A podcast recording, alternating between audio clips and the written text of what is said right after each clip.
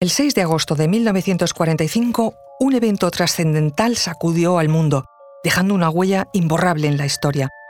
La primera bomba atómica cayó sobre la ciudad japonesa de Hiroshima. Marcó un hito en la era nuclear y cambió para siempre el curso de la humanidad.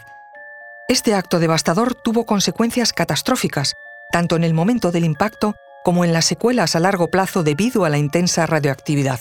El lanzamiento de la bomba atómica sobre Hiroshima fue el resultado de un esfuerzo científico y militar conjunto durante la Segunda Guerra Mundial. Durante la década de 1930, los científicos de todo el mundo exploraron la posibilidad de dividir el átomo y liberar una inmensa cantidad de energía. Pero fue en 1938 cuando Otto Hahn y Fritz Strassmann describieron la fisión nuclear, un hallazgo que allanó el camino para el desarrollo de armas atómicas. Conoce mejor al equipo que protege nuestras costas. Alerta en el mar, el jueves a las 10 un nuevo episodio en National Geographic. Y no te pierdas muchos más contenidos y documentales sobre la Segunda Guerra Mundial en Disney Plus. Soy Luis Quevedo, divulgador científico. Y yo soy María José Rubio, historiadora y escritora. Y esto es Despierta tu curiosidad un podcast diario sobre historias insólitas de National Geographic. Y recuerda, más curiosidades en el canal de National Geographic y en Disney Plus. El proyecto Manhattan, liderado por Estados Unidos desde 1942, se embarcó en una carrera contra el tiempo para construir la primera bomba atómica antes que los alemanes. Era la Segunda Guerra Mundial.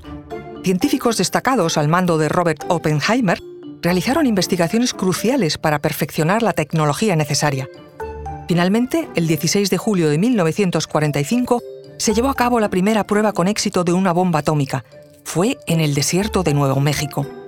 El objetivo de lanzar la bomba sobre Hiroshima era demostrar el poderío nuclear de Estados Unidos y forzar la rendición de Japón, que aún se mantenía en la guerra.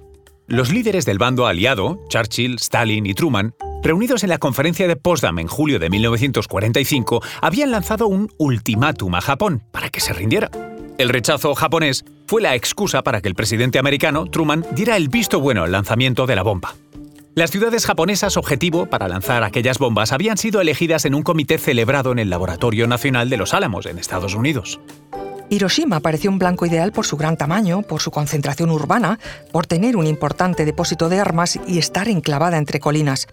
Todo se pensó para provocar el mayor daño posible en un solo acto de guerra. A las 8 y cuarto de la mañana del 6 de agosto de 1945, el avión estadounidense Enola Gay dejó caer la bomba atómica apodada Little Boy desde una altura de 9.000 metros.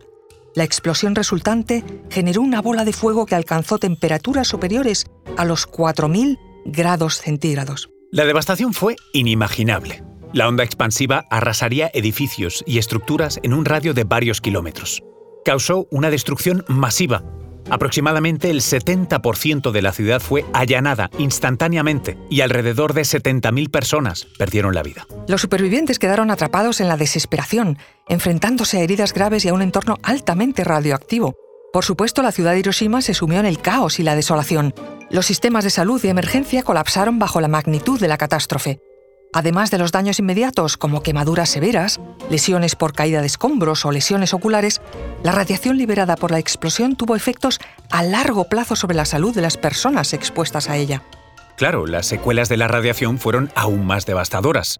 Las personas afectadas desarrollaron enfermedades como leucemia y otros tipos de cáncer o defectos congénitos que aparecerían años después de la bomba.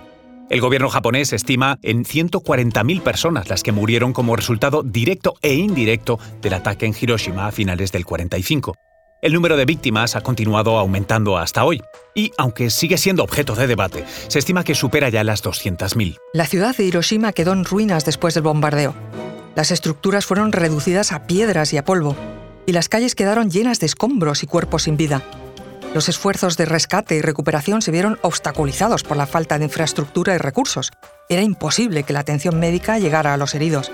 A pesar de la devastación, Hiroshima se reconstruyó gradualmente en los años posteriores al bombardeo. Se erigieron nuevos edificios y monumentos con el objetivo de recordar a las víctimas y promover la paz.